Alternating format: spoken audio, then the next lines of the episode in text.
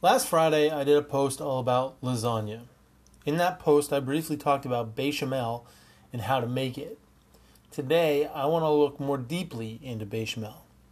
I'm going to give a more in-depth recipe and process and talk about some of the derivative sauces you can make with a few simple additions to the recipe. Let's jump in. I'm Chef Ben, this is Food in five, and today we are talking all about béchamel. So what is béchamel? Well, béchamel is a white sauce made with milk, sometimes cream, thickened with a roux.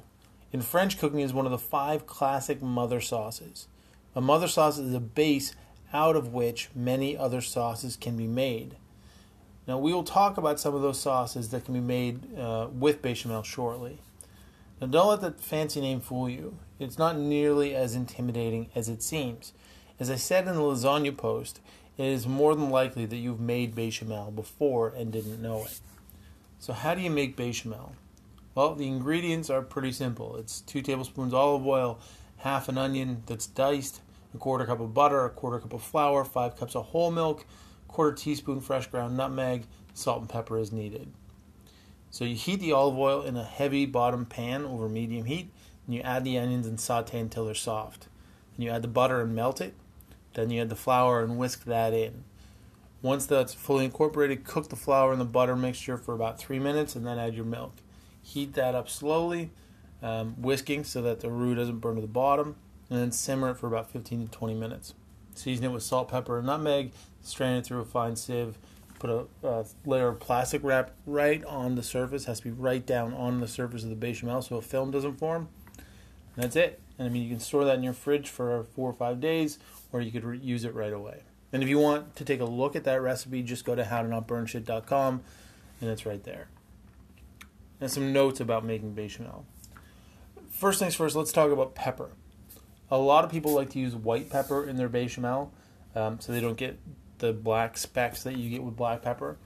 I happen to hate white pepper. I find it smells and tastes like a horse barn. I also don't mind the black specks in my white sauce. I'll leave it up to you whether you use white or black pepper. It is very easy for the roux to stick to the bottom of the pan and burn as the béchamel is simmering, but there are a few ways to prevent this. Number one, use a heavy bottom pot. It's really, really important that you don't use like a thin aluminum pot or something. You want something with a nice thick bottom. Uh, number two is to stir the sauce regularly, making sure to scrape the bottom of the pot. Now, if you do scrape the bottom of the pot and you notice brown or black bits floating in your béchamel, strain it right away and put it in a new pot. But taste it before you continue cooking because it might already taste burnt, and in that case, you have to start over. The third and probably safest option is to make the roux separately and add it after the milk has already been heated. In this case, you would simply cook the butter and flour together in a separate pot. The milk would be added to the softened onions and heated. At this point, the roux would be whisked into the milk. You still have to be vigilant in making sure the roux doesn't stick to the bottom of the pot, but this way is safer if burning the roux is your big concern. Now, derivative sauces. So, from the basic béchamel recipe that I just mentioned, many other sauces can be made. Below, I'm going to name the sauce and list what ingredients need to be added to make it. All the All the things I'm about to mention are based on the recipe that I talked about earlier. And I should say that the sauces I'm about to list are very old school. Like, very old school. You will likely only ever use one, maybe two of them. So, Bohemienne. So, this is a simple addition of a teaspoon or two of tarragon, fresh tarragon, to the béchamel makes it a Bohemienne sauce. This is a sauce that is traditionally served with cold fish or poached salmon. I also should say that I'm not just saying Bohemian weird, it's spelled Bohemian. So, just in case anybody out there is like, why is he saying Bohemian weird? I'm not. It's just how the sauce is called, or what the sauce is called. So again, that was just a tablespoon or, or a teaspoon or two of fresh tarragon to the béchamel, and then served cold with cold fish or poached salmon. Cardinal. So this sauce is a bit like uh it, it's a bit grandiose. Uh the additions of truffles and lobster make it a cardinal sauce. So how much lobster and truffle do you want to add, or do you add until you can't add any more? This sauce is about decadence, not moderation. Um, and really, I mean, lobster's not going to add that much flavor. It's just really that, like, uh, the texture, the I guess a little buttery flavor and stuff. And then the truffle is really going to bolster that flavor. Um, this sauce would typically be served over fish, lobster, or truffles. Um, that's right, lobster and truffles on lobster and truffles. Like I said, that is a really decadent sauce that I can't imagine anybody who's a, who's listening to this would ever make. I've never made it, and I probably never will.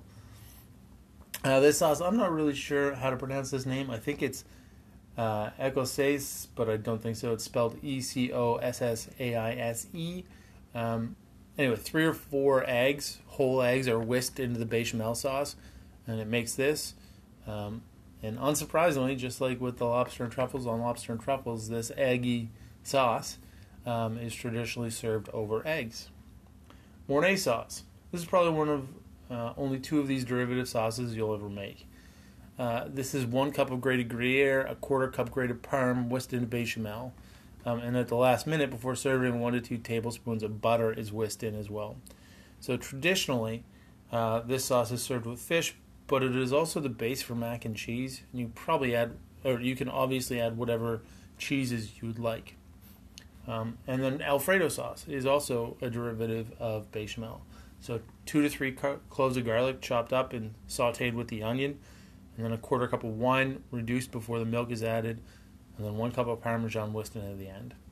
You likely already know what to do with that. And just for the podcast, here's a bonus sauce that I just remembered.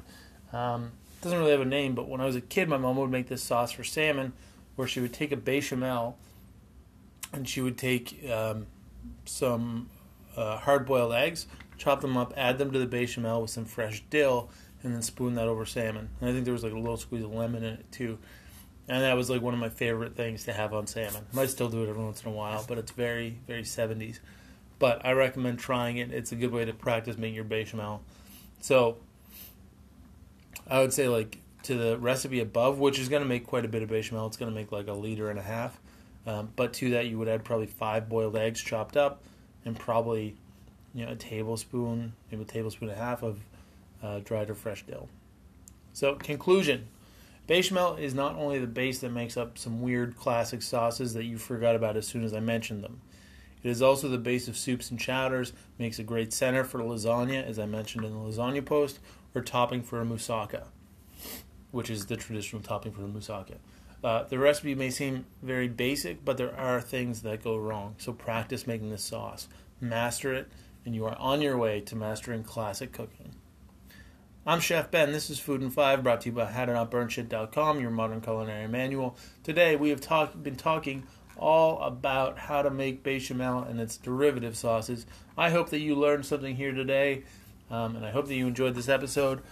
As always, I'll be back tomorrow, which is Thursday, and tomorrow we are doing a brief history of smoked salmon, um, which I'm excited for. Smoked salmon's obviously very, very delicious.